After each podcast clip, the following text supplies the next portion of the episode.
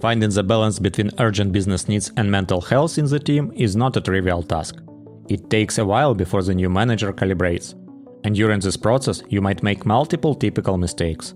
In this episode, you will learn how to avoid mistakes and find the balance fast. Stay tuned!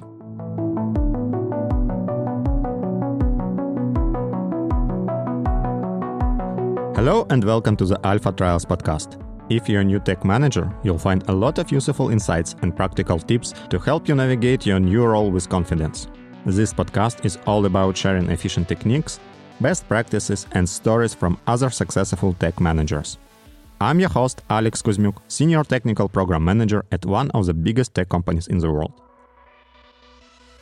In this episode, we will talk about problems that people's manager face when they need to balance between business needs and retention in the team and its motivation. To talk about these topics, I've invited Kreslav Babanin, software development manager at Amazon. Kreslav comes from a mixed educational background, combining technical and managerial formal education, holding a master science degree in computer science and an MBA in managerial communications. My guest has over than 10 years of experience working in software engineering as an agile leader, full stack web developer, and recently became people manager. At this podcast, Kreslav will join me to share insights into his journey as a new manager, the mistakes he made, and lessons he learned. Let's get started.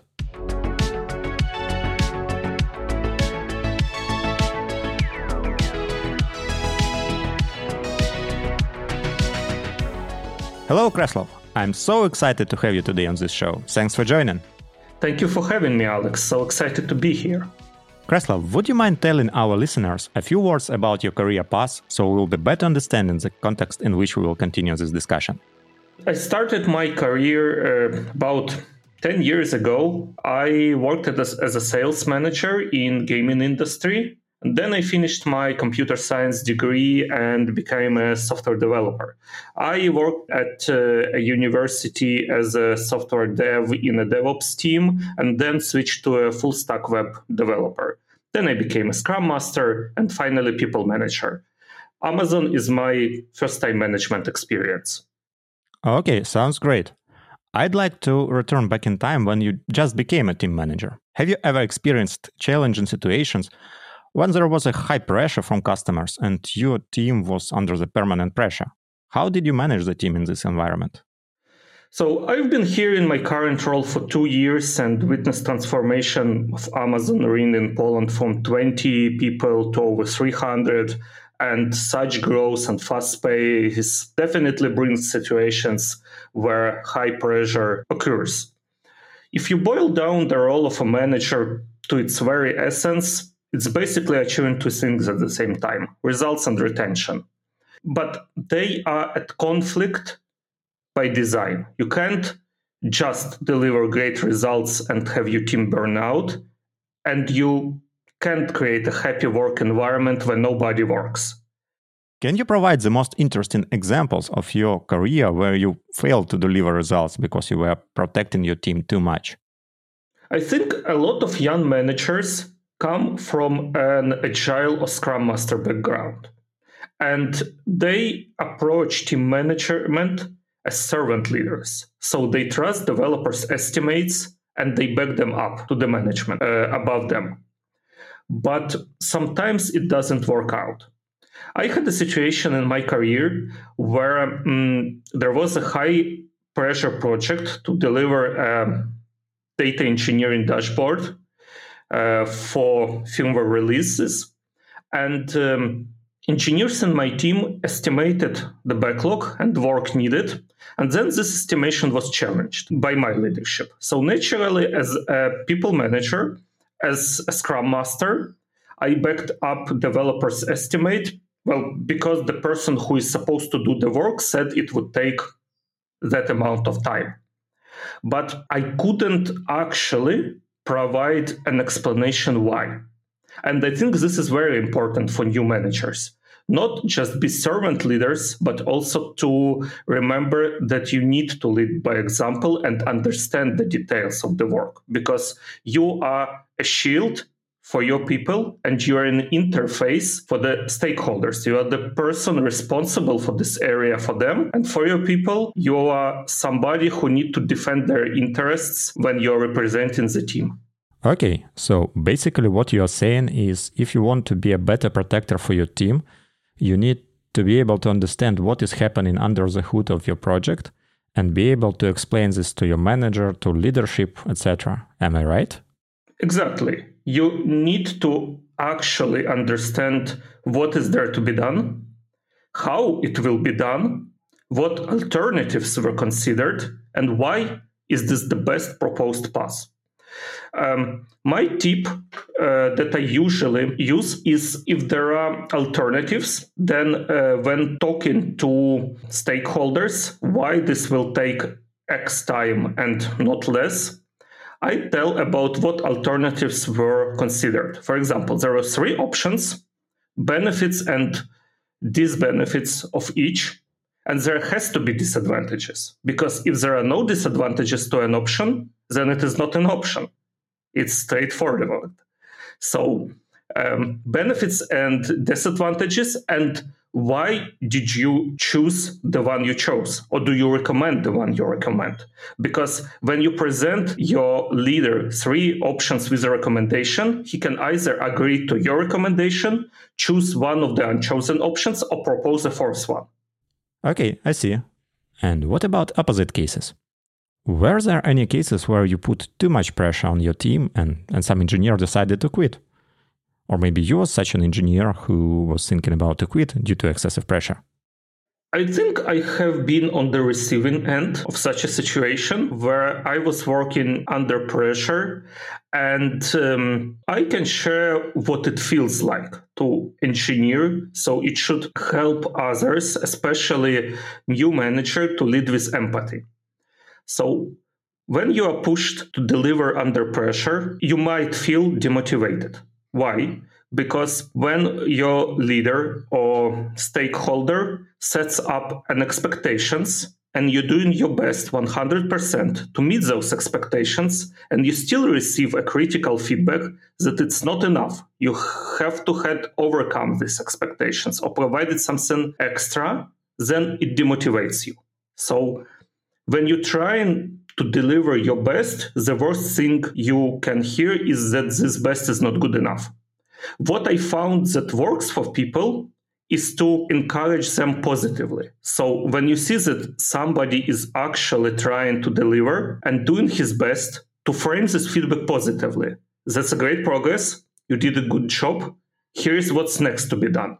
So frame the gaps in his delivery as the next steps because the person deep down will understand that, okay, I did my best. I get good feedback about that, but I can do even more and get even better feedback about that. And that's what drives people positive encouragement, not telling them that was not good enough. You need to try more. So basically, your lesson from this case was that you need to lead with the empathy, right? Yes, as leaders, we need to lead with empathy. And what helps me to lead with empathy is it doesn't matter how strange it sounds, is to try to put emotions aside when delivering feedback. Feedback is about future behavior, not about reasons why something happened before. So, for example, if you need to give positive feedback, you say, You did X, here is what happens, keep up the good job. Or do the same next time. For example, the person delivered something in time, Uh, you say, because you delivered this project in time, it had a great impact on our customers and we received a positive feedback from our leadership. I would like you to deliver the next project in the same manner. So you clearly state the outcome, the action, then outcome, and then encouragement to take the same action in the future. If you need to deliver negative feedback, you don't focus on the reason why something happens because you can't question the motivation, what's in the person's head. There is no need to do this. For example, if the person is late to a daily meeting for 10 times in a row, he's always late, and you want to deliver negative feedback. So you say, when you are late at our daily stand up, the whole team has to wait for you And since this meeting is 15 minutes for a five people team, others don't have time to provide their feedback. Can next time you try to be on time? So it's about next time to be on time. It's not about asking him why he was late. It's about setting a clear expectation how behavior should change when delivering negative feedback. What I found works good for me is to change this feedback model to the seniority of a person. If the person is um, more senior, you can just put an expectation or a question. Can you do d- different next time? Can you change that? Or you should change that. But when you are delivering a feedback to a more junior engineer or other specialist, you can provide him examples of a behavior or tips that will change the outcome. For example, next time to not be late to a daily meeting, set a calendar invitation for yourself 10 minutes earlier. This will put a mental deadline earlier than it has to be, and it will be easy for you to come in time even if you are three or five minutes late. Okay, thank you. And what are the typical mistakes new manager make when they are seeking for the balance between being demanding and protecting the team too much?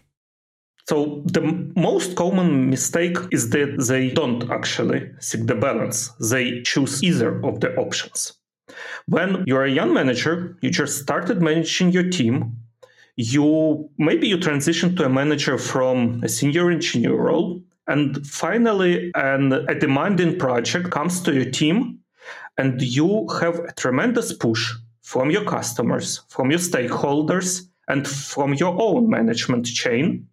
Some managers tend to translate this push and become a proxy for it to their team. Means that all the pressure, all the expectations, all the challenging, they just repeat to their team in the same way they receive it they create an unhealthy atmosphere of uh, running in the wheel and delivering and this becomes a unique situation where team uh, feels like a high pressure month or sprint or quarter or whatever and it burns people out to participate in this rat race. On the other hand, some managers can over index on the team aspect of this equation, meaning that leadership or customer come with an important project for a business and manager says no we can't do that. We can't stretch ourselves. This is what we can do and that's it. And uh, not being flexible.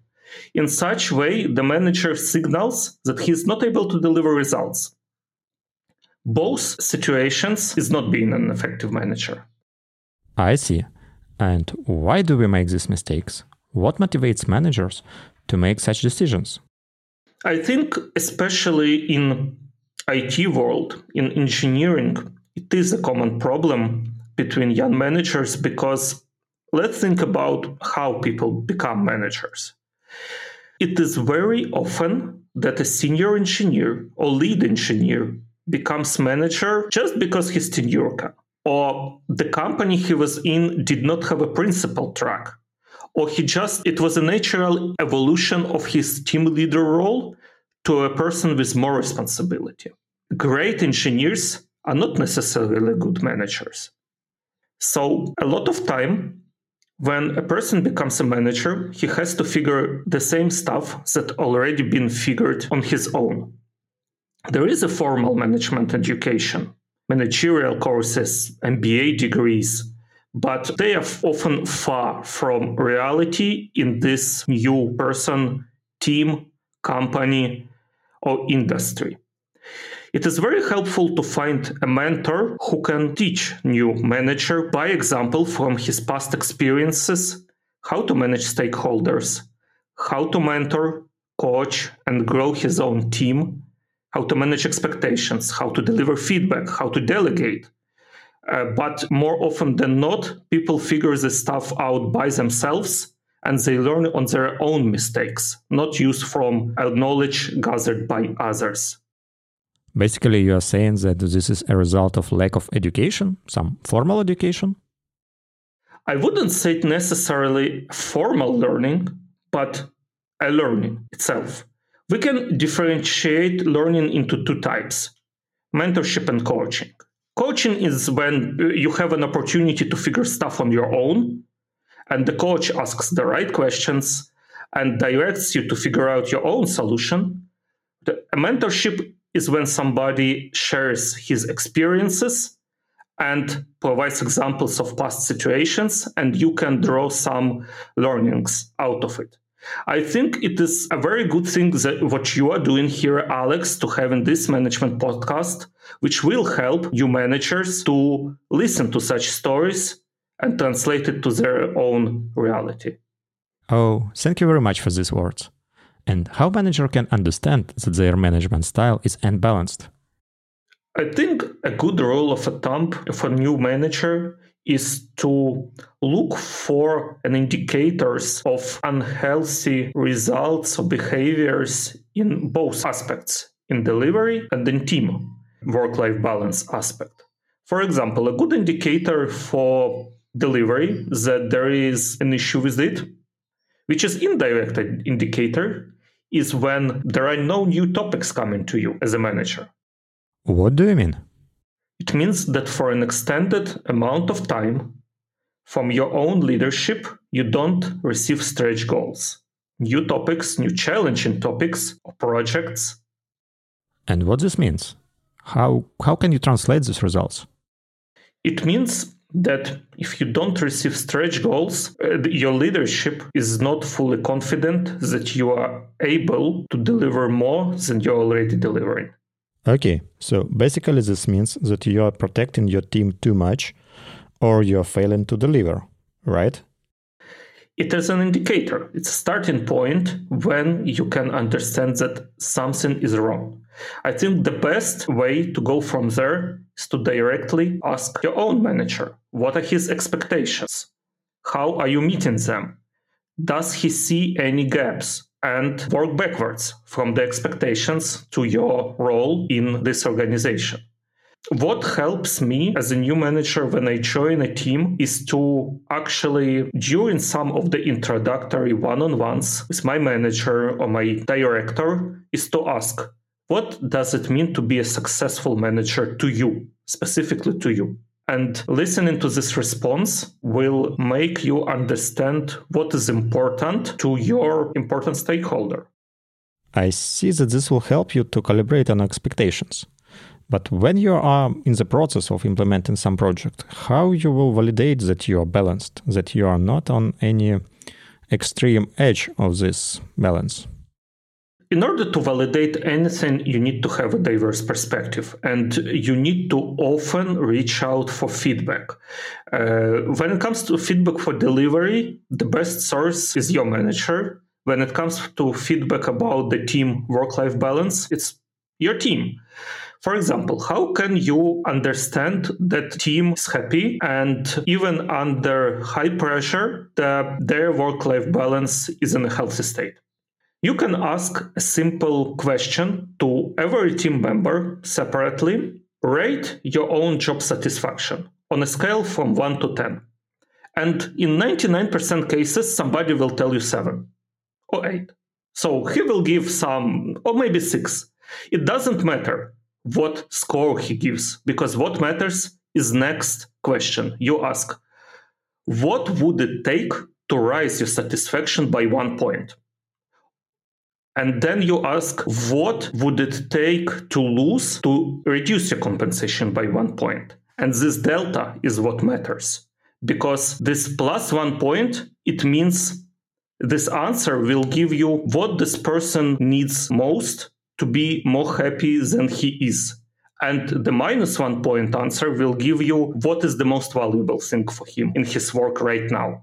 So if the answer is I would like to have more free time or less um, late time meetings to any of these questions, this can be an indicator that the person is unhappy. Doesn't matter what the, initial score is.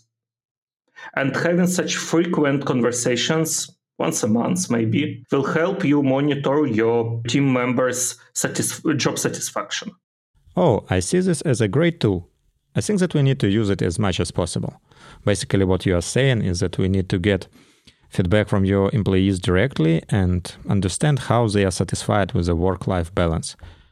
And what is on opposite side? How do you get similar data from your customers and stakeholders? Do you want to perform similar survey or is there any better way to get feedback there? In order to understand are you successful in delivering results or not, you need to first clearly understand what does it mean deliver results. You can frame it differently as meeting expectations because it doesn't matter if you delivered something in 3 days but you promised to do it tomorrow, then you failed expectations. You didn't deliver results. But if you agreed that you will deliver something by the end of the week and you delivered it in three days, then you delivered great results and you've met the expectations and even overcome it. So it is important to first clearly define expectations about time of delivery, quality of delivery, budget, and of course, scope and deliverables themselves.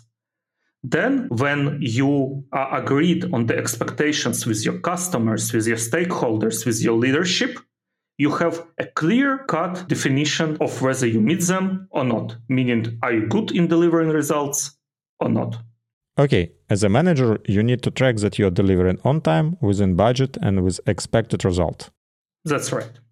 Okay, let's imagine that you just realized that you have some problems with balance. Whom can you ask for help to find the balance? The two most important people who can help you in your role as a manager is your manager and your mentor. It's best to have this be different people because your manager sets his expectations and he can be a mentor to you, but it would be best if he'd be a coach. And what is the difference between mentor, coach, and manager? Manager can be both, right? Coaching is the process of guiding others by helping them figure out the best way themselves and, if needed, learn from their own mistakes. For example, a good coaching question is How would you do that?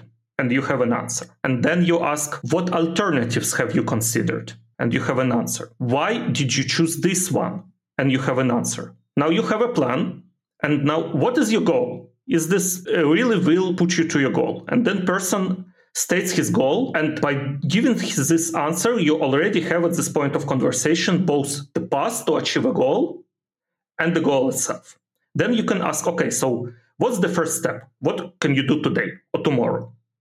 And what's the step after that?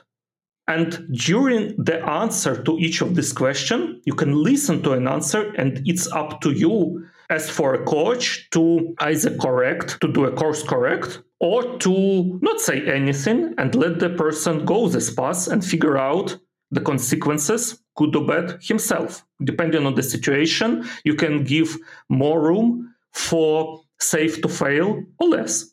While mentorship and being a mentor is specifically guiding and advising by example. It's a lead by example type of conversation. For example, when you need to mentor another manager and the manager comes with a problem, I can't organize daily work in my team or I have issues, then a mentor would propose alternatives. For example, you can organize your work this way or that way. Implement Scrum, implement Kanban, any other technique.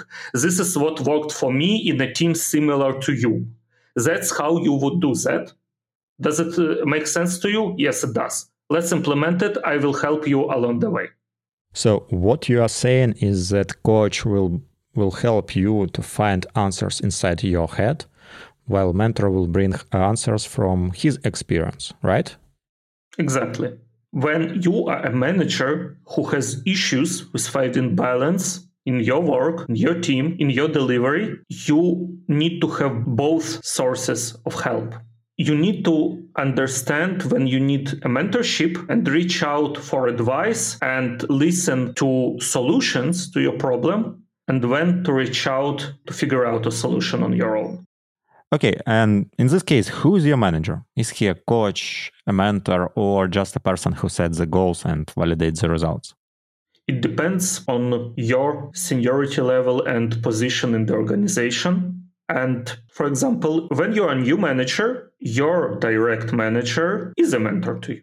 and should be a mentor to you, especially when you're a first time manager. He's the first person to whom you should ask questions about how stuff works. What does it mean to be successful? He should teach you, share details with you, and even take a hit if necessary if you misstep during your first months or even a year in the team.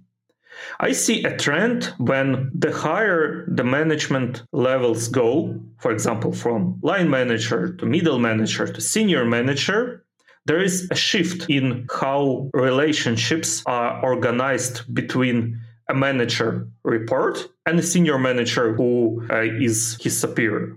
And the shift is from being a mentor and active growth management for a reportee towards being a stakeholder, setting requirements, expectations, deliverables, and growth becomes an own person's responsibility. Oh, okay, okay, makes sense. And let's return to our topic about seeking the balance. Okay, let's imagine that your manager or your mentor helped you and what are the very first steps should you take once you decide to improve the balance? Okay, so first you need to understand where you are. If you want to go somewhere, you need to understand the goal, where you are, and the path to move to. The goal is to have a balance, and we already know that you don't have it. You need to improve it. The next step is to figure out where you are. Start with the expectations and the results. Is your team or you meeting them? Ask your manager Did I fail to meet expectations during my recent work? And gather the data. Gather the situations when you failed to meet expectations. On the other hand, from team work life balance perspective, ask your team members. Ask them what's their job satisfaction, what would it take to raise it by one point, to fail it by one point you will get an idea of what's important to keep and what's missing in the daily work. And then you can go from there. You can analyze the situations that failed to meet expectations. You can understand either it was misdelivery or was the expectations too high and you failed to manage expectations, not the delivery itself. So you go from there and dive deeper. Okay, makes perfect sense. Let's now dive deep into these two edge cases uh, being too demanding and being too protective. What are the risks from being too demanding? First thing that comes to mind is burnout. The person overworked and overstressed will not be able to deliver and will just want to quit. Burnout doesn't necessarily result in quitting, but it's definitely long term loss of motivation, loss in quality of work, and it's very hard to fix. Another reason, maybe not as dramatical as burnout, or not a reason, but a risk, is stress. People working under the constant stress is unhealthy. There are two different kinds of stress there is distress and eustress. So distress is a negative stress, eustress, you can say it's positive stress. As the managers, we can try to make distressful situations into eustressful situations by, for example, providing positive reinforcement and not say gaps, but say next steps and motivate people to deliver more faster while acknowledging their delivery and performance. So change problem solving into ambition. So if you see that person is ambitious and wants to deliver, you as a manager can find the right tools to motivate him. Can you provide some example? This is quite interesting topic. In order to convert stress into motivation, you need as a manager to give feedback the right way. For example, if your direct report delivered what you told him to, but you expected him to take initiative and do something more, you don't say that was not good enough. You should have shown more proactiveness, ownership, or stuff like that, but you rather say that was great. Here's the next step. You need to demonstrate this and this. What is your goal? Your goal is to deliver positive feedback and make person think that next time he can deliver better result and get even better feedback to that. Okay, thanks. And what are the risks from being too protective?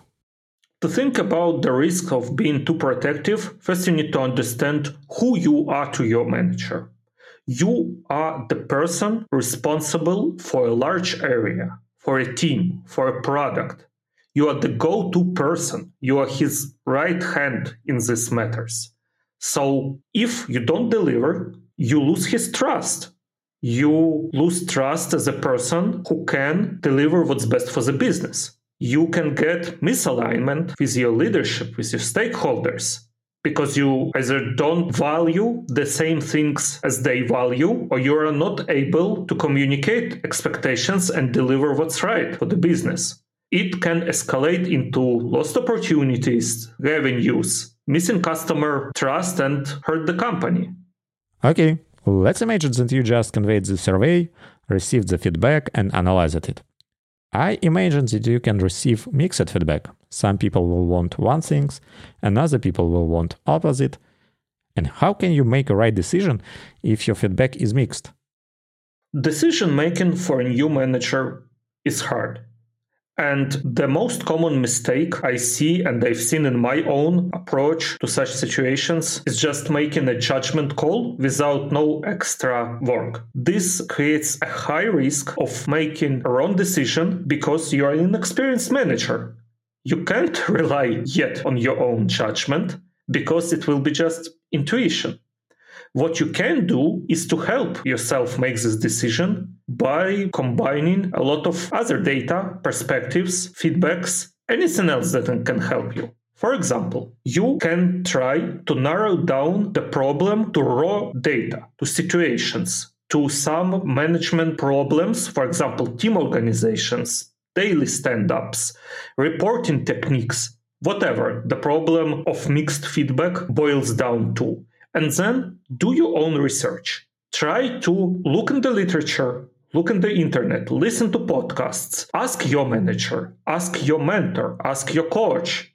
What would he do? Why would he do it? Understand the problem as it is, not as it was perceived by those who gave you feedback to it. By gathering diverse perspective, diverse opinions, it will help you to be right a lot of times and make sound decisions.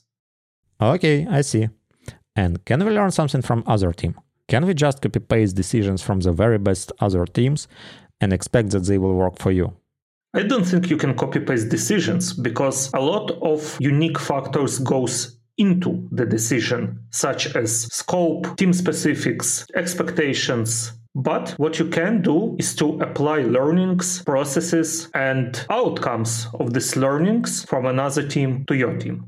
I think it is very important to build an organization and a culture where cross team learning is encouraged. Because you don't want to reinvent the wheel, but rather use experience and unique circumstances encountered within other part of organization in your own team. Wow, that's a great answer. And let's imagine that you identified all gaps and applied all corrective actions. What would you do next? What would be your next steps? I would refer to the three pillars of Scrum, which are transparency, inspection, and adaptation. So you need to inspect and adapt. Maintaining the balance is a continuous process. It's not like you are done this once and you are good to go for the upcoming years you need to constantly ask questions whether the balance is right. Ask your manager for feedback. Ask your stakeholders for feedback. Ask your team members for their feedback. Listen to them. You need to be a good listener and apply corrective actions. Adapt to the change. The only constant thing is change. Hmm. Okay, so basically balancing is iterative process, right? That's correct. And before we will end up this episode, I'd like to touch one more topic, which is education. I know that you hold an MBA degree. Can you tell how it helps you in your career? There are two aspects to that. One is the topics that are covered as part of the MBA. Usually, MBA programs are suited for either new managers, experienced managers, or executives. So, based on your step in a management career, you can check out what topics are covered and understand whether it is right for you or not. For example, for me, Mm, I did an MBA just before becoming a manager. And such topics as organization building, risk management, project management, differences in waterfall to agile approach helped me a lot to understand larger context and understanding my part in an organization as a complex whole. But completely different aspect is networking. MBA is all about networking. Usually, a very career driven people go to an MBA who know what they want from their career and you're spending two years of life working back to back with people who have similar motivation ambitions and goals with whom you share a lot. You build relationship with other managers from other companies, with people who want to become managers, with people who want to become directors and executives, and you can maintain this relationship for years going forward. This helps you to build diverse perspective, be right a lot, and grow your career. Wow, that was a great insight. Thank you very much for joining me for this discussion. If our listeners will want to contact you, what is the best way to reach you? Best way is just directly add me on LinkedIn, shoot a message, or tag me in your post. Thanks for sharing the contact information, Kreslav. I think that's it for today. I wish you a great day and see you next time. Bye. See you next time, Alex. Thank you. Thanks for listening to the Alpha Trials podcast. Please write a review and rate this podcast at Apple Podcasts or your favorite podcast platform. This will help me to deliver more great content for you in the future. If you will have any questions or suggestions, feel free to email them to address alphatrials at kuzmuk.com. You will find this address in the podcast's description. Thank you and see you next time.